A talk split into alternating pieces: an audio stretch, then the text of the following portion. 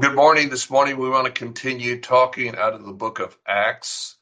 And I want to talk about lessons that we can learn that we see in the book, uh, chapters one through six in the book of Acts.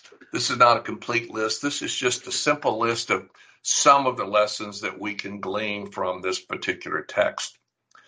So let me just start out by going back to some basic things about the book. First of all, this is a transition book. In other words, we're transitioning from the old covenant to the new covenant.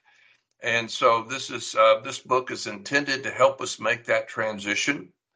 And as you recall, the old covenant was the covenant of the law. It was a covenant of works. It was a conditional covenant that required human obedience. And the new covenant is different. It's a covenant of grace. It's a covenant that does not require us to be obedient, to be part of the covenant, but it empowers us as part of the covenant to be able to grow in our ability to be obedient. What's missing in the old covenant was divine empowerment. So man left to himself without divine empowerment would never be able to obey God well and consistently. But in the new covenant, we have now the Holy Spirit within us sovereignly. It's not our admission to that covenant is not conditioned on our obedience, but once you have been brought into that covenant, you will be divinely empowered to obey, and so you'll grow in that capacity. So that's a distinction we need to be clear on. The book of Acts, the theme of the book is the kingdom of God. And we're going to see that in just a minute. I'm going to take you to the beginning of the book and the end of the book, and you're going to see the kingdom of God is indeed what is covered in the book. Everything we have in the book of Acts is in some way connected to the concept of the kingdom of God. The book was written over or covers about 30 years of history from about 33 to 63 AD. The key idea in the book is not just the kingdom, but Jesus as the king. And that doesn't refer to him specifically as king using that word. It uses the words Jesus is Lord and Christ.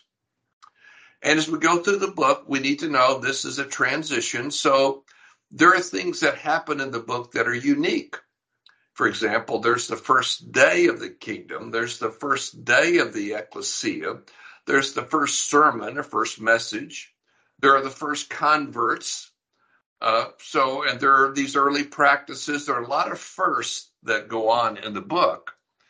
And we have to be clear as to which of these firsts are normative and which are were singular, meaning they only occurred once.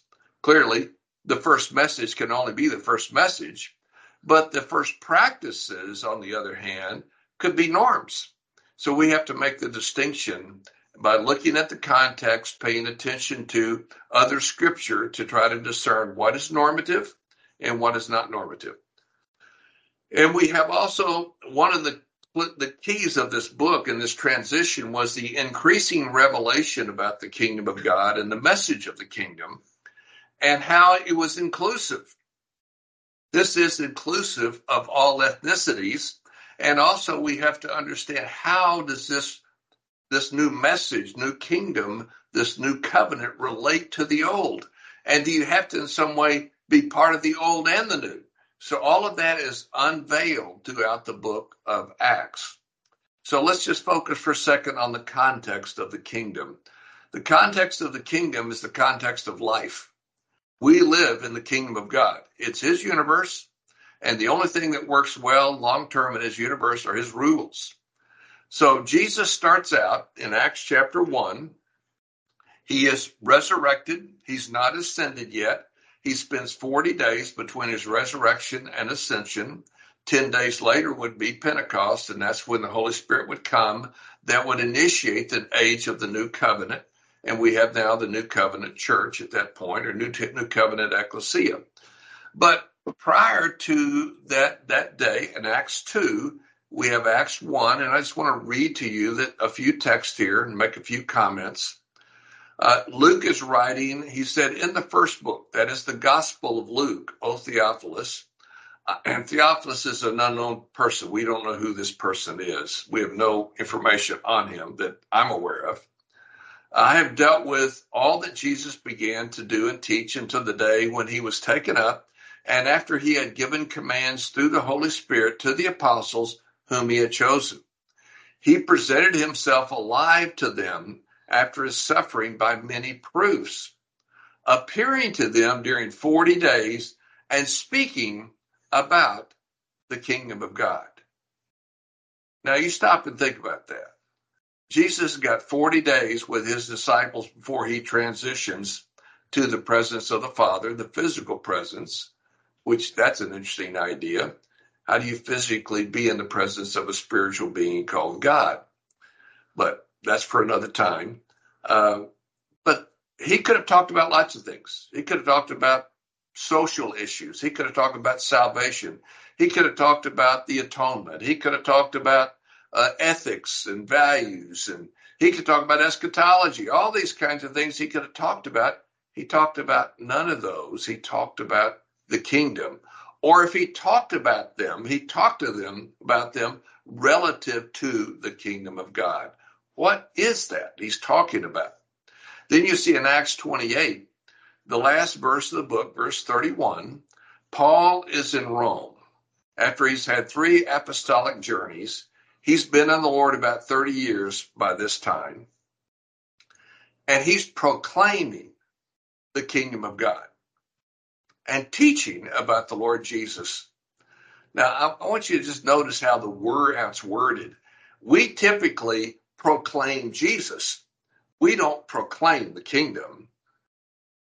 And so we, you know, you it, it should challenge you to think about, well, what? Wait a minute, how well do we really understand what Scripture is saying here?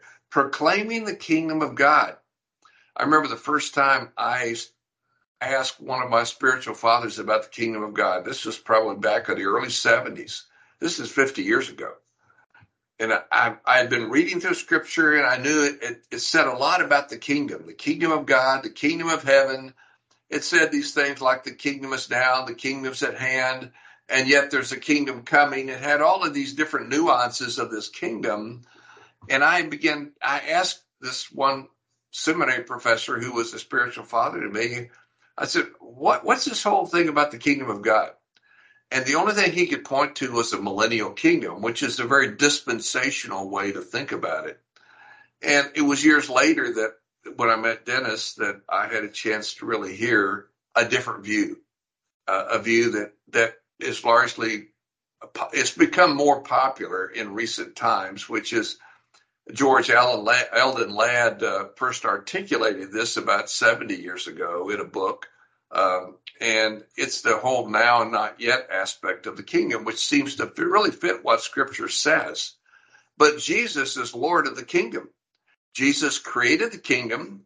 He is Lord of the kingdom, even though the, the, the kingdom is in rebellion against him. He's still Lord, and he will be Lord ultimately when the the restoration of the uncontested rule of Christ is finally done. So the ultimate end will be the uncontested rule of Christ. You see, in, when creation was done, accomplished early on, Christ's rule was not contested. It was not contested until the fall, and then we are we went into rebellion against him. But that rebellion will be put aside, will be judged, and the uncontested rule of Christ will be restored. So that's what Acts 2 34 through 35 is telling us, which are the two verses right before the key verse of the first message of Christianity. So let me read verses 34 and 35, then we're going to read verse 36. And Peter's explaining the events of Pentecost to this very first audience, and on the first day, on the first message, he's saying about about Jesus that David did not descend into heavens, but he himself says, "The Lord said to my Lord," and of course, this is one of this is the the Father speaking to the Son. That's what the way to understand this. Sit at my right hand until I make your enemies your footstool. So that's the verse. The verse is right before the conclusion of his message. Then he says in verse 36 Let all the house of Israel therefore know for certain that God has made him. That is, the Father has made the Son, both Lord and Christ. This Jesus whom you crucified. So this is the arche of the kingdom. The arche is a starting point. Jesus is also the arche of creation. He's the starting point for everything. But specifically, he is the arche of the kingdom because he's the king of the kingdom. Now, how did this first audience on the first day, listening to the first message about the new covenant, how did they respond to the arche of the kingdom of God? How did they respond to Jesus as Lord and Christ? Now, keep in mind, this is a highly biblically literate crowd. This is a group of people that that were very well versed in the Old Testament and very committed to Scripture. Most of these people probably were from out of town. They were part of the Jewish dispersion. You remember the dispersion was the judgment of God upon the people of God for failing in the old covenant. The old covenant was a conditional covenant that required their obedience, but they didn't obey. And God told them, if you don't obey me, not only will you not be my people, but you'll be scattered. And so many of these people that have come for this day of Pentecost in 33 AD were part of the dispersion. And that dispersion happened hundreds of years prior to this date. So these people are listening to this with a mindset of people who are highly biblically literate. Now, when they heard this, they were cut to the heart. Verse 37 and said to Peter and the rest of the apostles, Brothers, what shall we do? You know, that's what you're going to do. If you're part of the old covenant, your first thought is doing something. So, what should we do? And you see, Peter doesn't really give them something to do, he gives them something to be. Okay. And the way he does that, he says, first you repent, and then you be baptized. Now, repentance is something that happens inside of you. And so that's not something you really do. It's some, it's a transformation that happens inside of you. You have to take responsibility to respond to truth internally in your mind. Okay, so the verb here is in the aorist tense, referring to aorist tense always means time is not the issue here. Aorist tense, there's no reference to time in the aorist tense. It's a reference to a fact, something that's happening. The active voice means the subject of the verb is doing the action. The subject is the implied subject, you. You repent. So that's something you do. Imperative mood means it's a command. Here's the command repent, change your thinking. You're thinking about Jesus is wrong. He is Lord in Christ. You don't realize that. You need to embrace that. That's that's the starting to to living differently is thinking differently about Jesus. And then he says, be baptized. Now, the be baptized is not in the active voice, it's in the passive voice. In the passive voice, the action of the verb is done to the subject. So the subject is you, so the being baptized is done to you. So you be baptized, meaning someone else will baptize you. So you surrender to that. That's all you can do is surrender to that. And again, it's the imperative. You have a command. You got to change your thinking and submit to being baptized. And being baptized is identifying with a message, a worldview, a theology, a system of thinking that will now shape your life. Be baptized, every one of you, in the name of Jesus Christ and then the benefits you'll have forgiveness of sins and you'll receive the gift of the Holy Spirit. Now, see, in all this, you haven't really done any action. You know, it's the action, like the baptism, is done to you, and forgiveness is, is given to you. The gift of the Holy Spirit is given to you. The ability to repent is given to you. So you see, this is all happening internally in your being. And the one thing that you do is done to you. What a beautiful picture of how God works. This is what it means to come into the new covenant and the new new the new ecclesia of the New Testament. And then he goes on to say, For the promise is for you, and for your children, and for all who are far off, and everyone whom the Lord our God calls. The promises are probably a re- reference to the Abrahamic promise.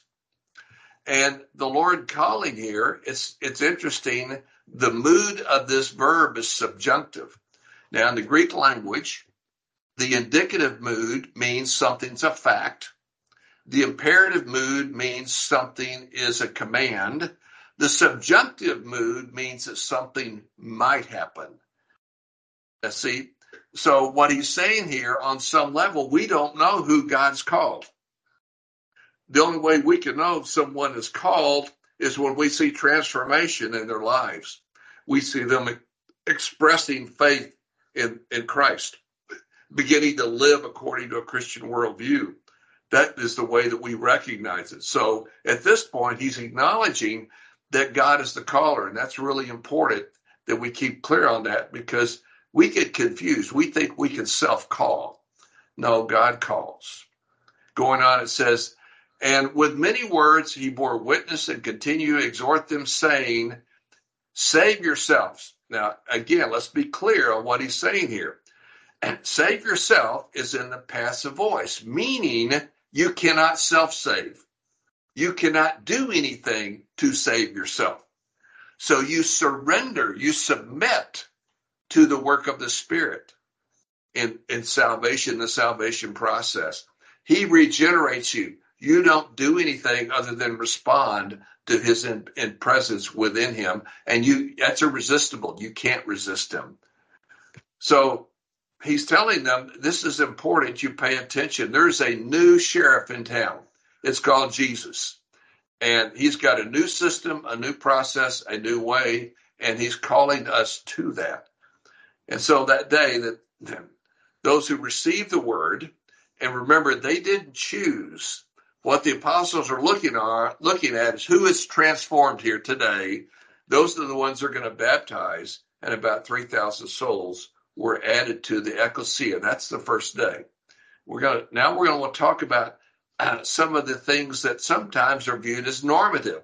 Uh, I've heard many many teachers over the years talk about the importance of mass conversions as if this is uh, something that should be normative.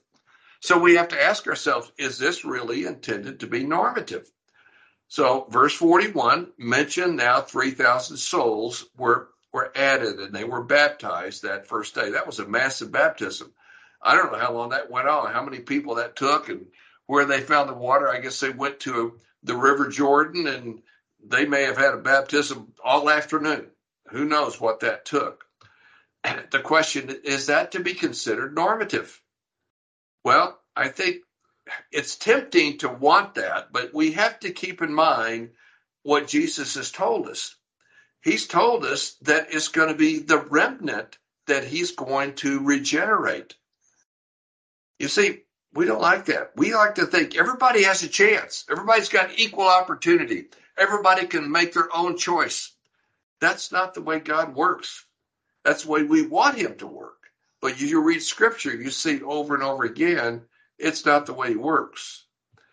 So look at the context. The people that were there that day, it says they were very devout men. Can you imagine a community where you have very biblically literate, committed, devout people? Now, if you have that kind of audience, you might see a lot of people responding to the revelation of Jesus being Lord and Christ, particularly if there's some kind of supernatural act, as there was on that first day. So if you have that combination, maybe you'll have some some mass conversions. But if you don't have that, um, I don't I don't think you have a good basis for saying this is normative. That's my view. The next one is our signs and wonders normative. Uh, Acts 2.43 uh, talks about how the early believers were living, and it says, and with awe, the word awe is the word for fear. Uh, and fear is not in sense of fright, but in sense of deep un- understanding and profound regard for God as God, and which means the humanism in us is dying. And with awe, they came, of this awe or fear came upon every soul, and many signs and wonders were done through the apostles. Now, what's the point of signs and wonders? Well, we already know from verse 22 of chapter 2 how signs and wonders were used in the life of Jesus. They were used to attest to who, he was and to the message that he carried. Jesus of Nazareth, a man attested to you by God with mighty works and wonders and signs God did through him in your midst, as you yourself know.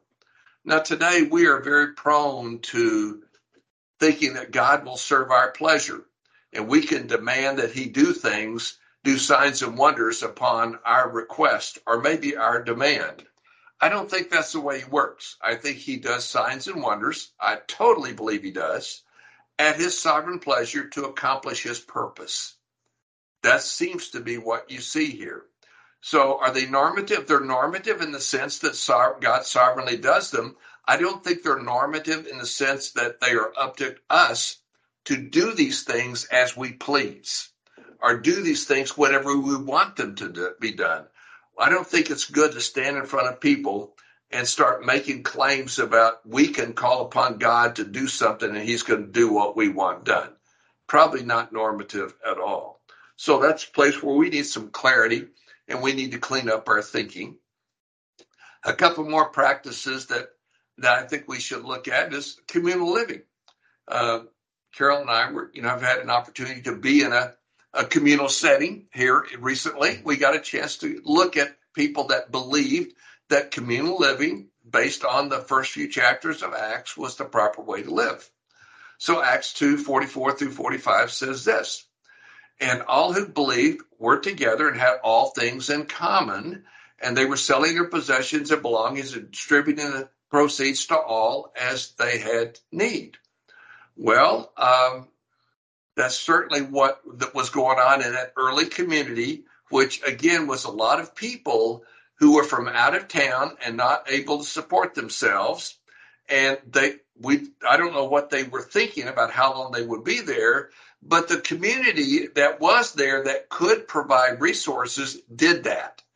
And so they did it selflessly. They asked for nothing. They were just trying to help the brothers and sisters to be able to live and stay where they were to be part of the community. So that seems to be a very noble kind of thing. But keep in mind that this does not say that there's no private property. In fact, Acts 5 says the opposite. It says there is private property in the case of Ananias and Sapphira. And When they're confronted with their lie, and Peter says, Look, uh, while you had the asset before you sold it, uh, it was yours. You owned it. And after it sold, sold, the proceeds were yours at your disposal. That was your private property. He's acknowledging private property.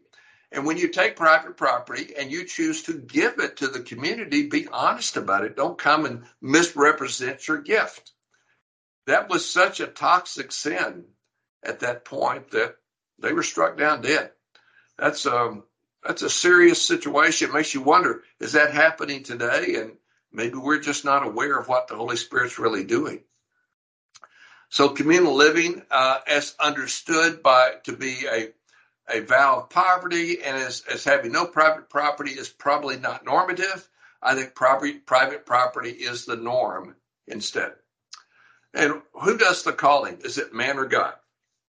Well, this is a big one because we humans want the right to make our own choices. We want to do what we want to do. We like being humanist. We don't like being the servant of Christ. Um, last semester, I had a, a lady in my class, one of my classes, who was a PK. She was an older lady in the sense that she was older student. She was in her late 20s. Most of the students are early 20s. Uh, and I remember at one point, I, you know, it became, I became aware she was a PK. And I, I remember asking her what she was doing to support herself. And she told me she was a bartender.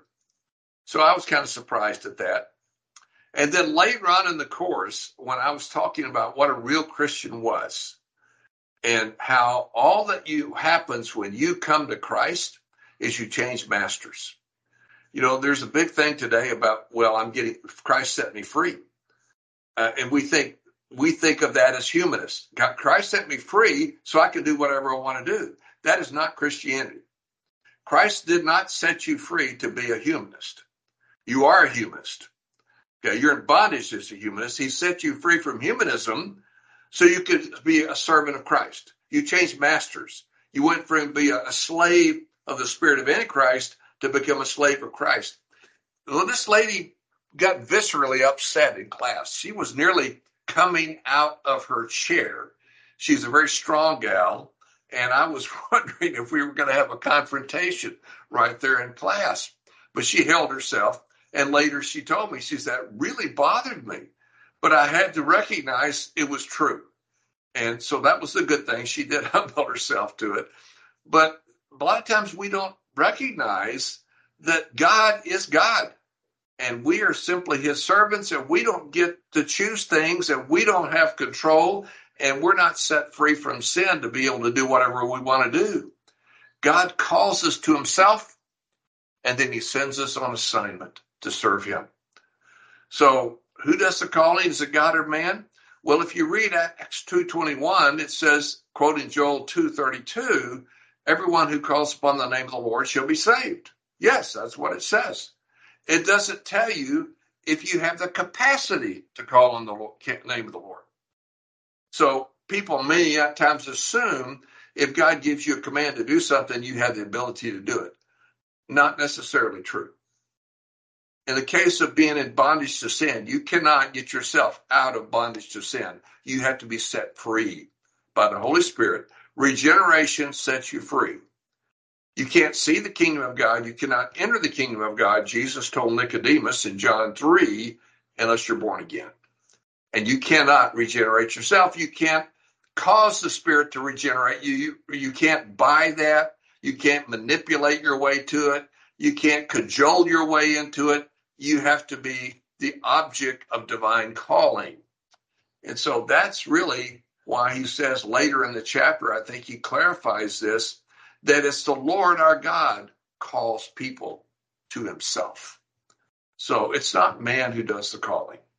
Man doesn't choose. It is God who chooses man. All right, let's talk about some normative practices. Acts 2:42 gives us some normative practices. There are four of them that are listed here. It says that of the early early ecclesia, which at the point this is written, it was at least 3,000 people because on the first day, 3,000 were baptized. So they devoted themselves to the apostles' teaching and the fellowship and to the breaking of bread and the prayers. So they devoted themselves. They were committed. You see, the group of people that were there on the first day, it said of them in the first few verses of Acts 2 that they were devout. They were very devoted people. So now their devotion turns to Christ. It turns to Jesus as the Lord and Christ. And now they're devoting themselves to practices to support that truth. And only people that have the Spirit of God in them are going to do this.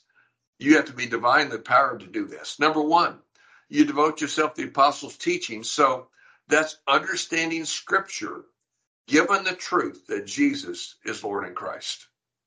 That's a reality. Now, that unlocks the Old Testament. And I suspect the apostles' doctrine was simply going through the Old Testament and showing how Jesus is Lord in Christ, you know, helps us understand what Old Testament scripture says better.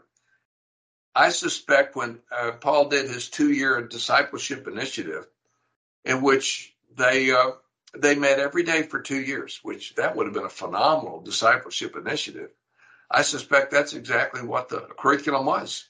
We're going to go through every book of the Old Testament in light of the truth that Jesus Lord in Christ. And what does that mean? And how does that govern us? At the end of that particular initiative, a fabulous thing is said. It says, now, the all of Asia, Asia was a big area the people this discipleship initiative were in one city in Asia. They were in Ephesus.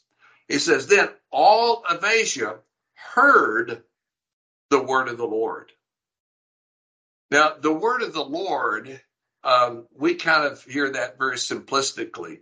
If you look up the word logos, which typically that's the word that's used there when you hear see word of the Lord, logos refers to a system of thinking.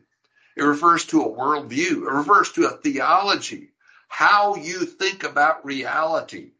That's really what he's saying. They all heard a Christian worldview, is what they had.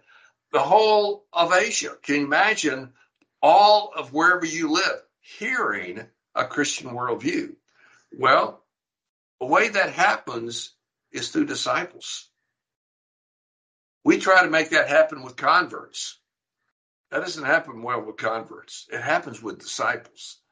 So that's the that's the imagery we see in Acts 19 that I think helps us understand the power of the apostles' teaching. It will be transformative. It will change you. It will measure you, redefine you, redirect you, give you ability to see reality, understand it, draw right conclusions, and make right choices. That's why you need the apostles' teaching. We all need it. Secondly, interdependent living, which is the fellowship.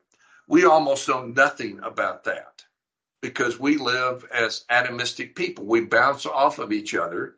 We can be in meetings with each other for years, decades, and I, in my own community, I've been around some of these people for 30 years. And the, my testimony about most of them is they're not any different now than they were 30 years ago. Uh, I pray that's not the case with me. It might be, but I pray it's not because we need to be transformed. And if we're transformed, we will be transformed by living interdependently, helping each other, learn to sacrificially serve the purpose of God and others. That's called love. And helping each other discover the call of God on our lives. That's you cannot do good works unless they are the works that you're called to do. I think you're all clear that that's what a good work is, the work that, that God has called you to. It's not just going to do some service project. That is not necessarily a good work unless God calls you to it. That's where we're missing things today and how we're guiding people. We're not helping them understand how to discern the works that they've been created to do. Remember Ephesians 2:10? Verse 8 says, You've been saved by grace through faith, and that not of yourself. It's a gift of God, not of works, so that no one can boast. For God has created you specifically, intentionally, sovereignly to serve a work assignment, i.e., good works that are part of his meta narrative. You've been saved for good works. You're not saved by good works, but you are saved to perform the works that God has called you to perform, which that's what you have C4 to do. Those are good works. I hope you can hear that. This is huge when you can hear it. So, interdependent living should be driving us to SLA training. But we have almost none of that. SLA in my own community is not really very well embraced. It's not really seen as something very important. That's because we don't know how to live interdependently. We live as atomistic people. The devoted to meals and sacraments. Meals and sacraments are places where we commune together, we share life together, where we are Christ centered. The Lord's Supper and baptism are our two sacraments, and we, we make sure we practice those to keep ourselves Christocentric. And finally, we are devoted to prayer. Prayers are tools of alignment with God, tools to help us discern His will and obey. They're tools to help us die to self to truly serve the purpose of God. If we don't, if we're not devoted to praying with brothers and sisters to seek alignment with Him, we're probably going to be living more like humanists than we are Christians. So these are things that they did. They're early practices, and I'm, I'm going to suggest that they're norms. These are what every Christian community should be doing. But we don't really have much vision for that. Uh, because we're too busy trying to save the world, even though God's not trying to do that. Um, but we've created an alternate reality. Uh, we talk about wokeism being an alternate reality. Well, Christians create an alternate reality. It's called world evangelism. And then we appeal to texts like Matthew 28, 18 through 20 to justify it. And Matthew 28, 18 through 20 is a mandate to discipleship of all ethnicities. It isn't a mandate to world evangelism. It says nothing about world evangelism. That's a twisted view of that. So we have to get the scripture clear and we've got to get walking aligned with what God is doing and how he's choosing to do it. All right, let me just a- apply this real, real quickly. To do this, we've got to understand the correct worldview. You understand there's basically three worldviews.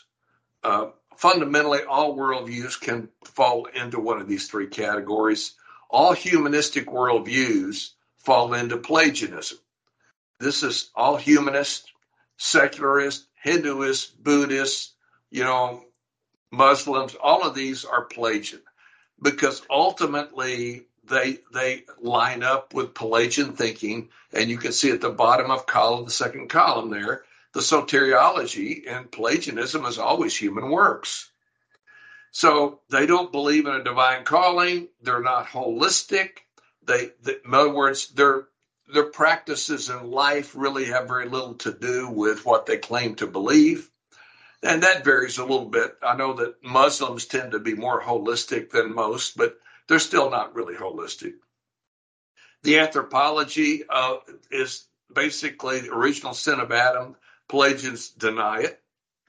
They don't believe in total depravity, which is a consequence of the original sin. They don't believe in the bondage of the will, and they believe in the human potency that humans can choose to do what they need to do. Now, the, the middle column there, the semi Pelagian column, is where most Christians are today. It's the popular view. It's the view that basically gives humans the choice. We get to choose God.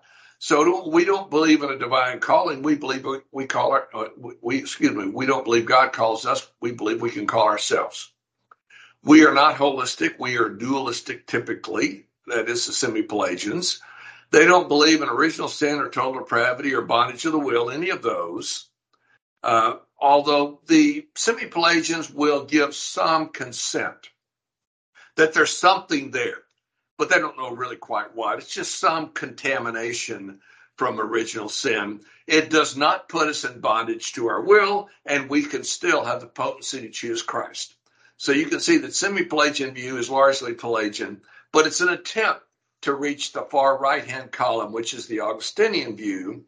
This is the view of real Christians whether they know it or not, this, this is the correct view that God calls, that God calls us to a holistic Christian life, that his call covers everything in our life, that we are born dead in trespasses, trespasses and sins, that Adam and Eve sinned as proxies for humanity, which is why we're all totally depraved because we are their children and we are in bondage to our will. Our will is in bondage to sin, and we have no potency to self save. The only way that we can be saved is through divine grace.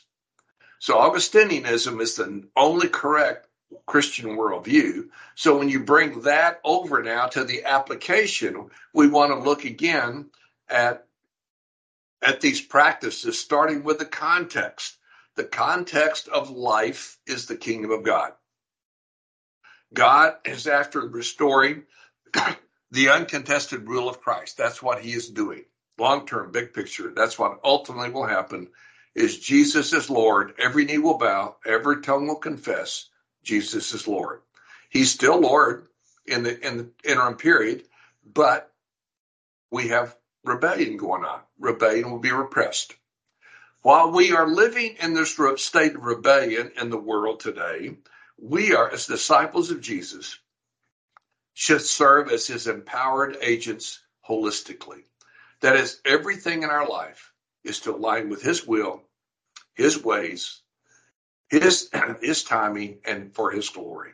That's what a real disciple has to learn to live. You grow into that. You don't instantly do that upon regeneration, but when you are regenerate, you are now not only born again, you're part of the family of God. That's instant. And you're justified. That's instant. There are a lot of things that happen instantly, but all of sanctification now happens progressively until you go into the presence of the Lord. So you mature in terms of your sanctification. Sanctification is the ability to live your position. When you're regenerate, you're positionally in Christ, and more and more you grow in the ability to live as a son or daughter of the King. Then we have the four practices we saw in Acts 2:42. The truth of scripture based on Acts 2:36, the apostles' doctrine, and that should be as we think about how to apply that, think about an organization, a family, your personal life, your workplace, a society, a Christian community, every context of life. We should be thinking from a Christian worldview as a holistic foundation for all of life. When I go into organizations, many times, even those that are run by professing Christians, they are not basing their organization on a Christian worldview. They're thinking like a humanist. But they they go to church and they tithe and they give and they they serve and they act like they're Christians in, in part, but they do not bring Christian thinking to their organizational practices. We're called to be Christians 24 7 in every context. The next thing is fellowship we need to learn how to be interdependent, not only in the Christian community, in our families. We need to be interdependent in our organizations, in our societies. And that's going to be challenging because we have a lot of people in society that are not safe. You can't just go be interdependent with them. But there are people that are safe, starting with the Christian community. Well, the problem there with our Christian communities is we don't know who's in the community. Uh, I actually had a conversation this week with a pastor where I was able to point that out to him is yeah, you have a lot of people showing up for your Sunday gathering, but you don't really know who's in your community. The only people really in your community are those who have truly been born again and assigned to that community. That's it. Everybody else, you don't know where they are, what's going on with them, but they're not part of the community. So we have to realize that's a big part of our problem why we can't be interdependent is we we're not interdependent where it really counts the most, which is in our Christian communities. So we have to get in that setting where we learn how to live for the good of the whole. It's not about me. It's not about my will. It's not about my agenda. It's not about my glory. It's about him and what he's doing through that community. We need to learn how to break bread, live Christ centric, build teams around Christ. You will never build healthy teams unless you're building around Christ. All the things that you see out there, all the, the literature about team building, about leadership and all that, that is based on humanistic thinking is only marginally helpful. They're, they may have some good tips. We need to communicate.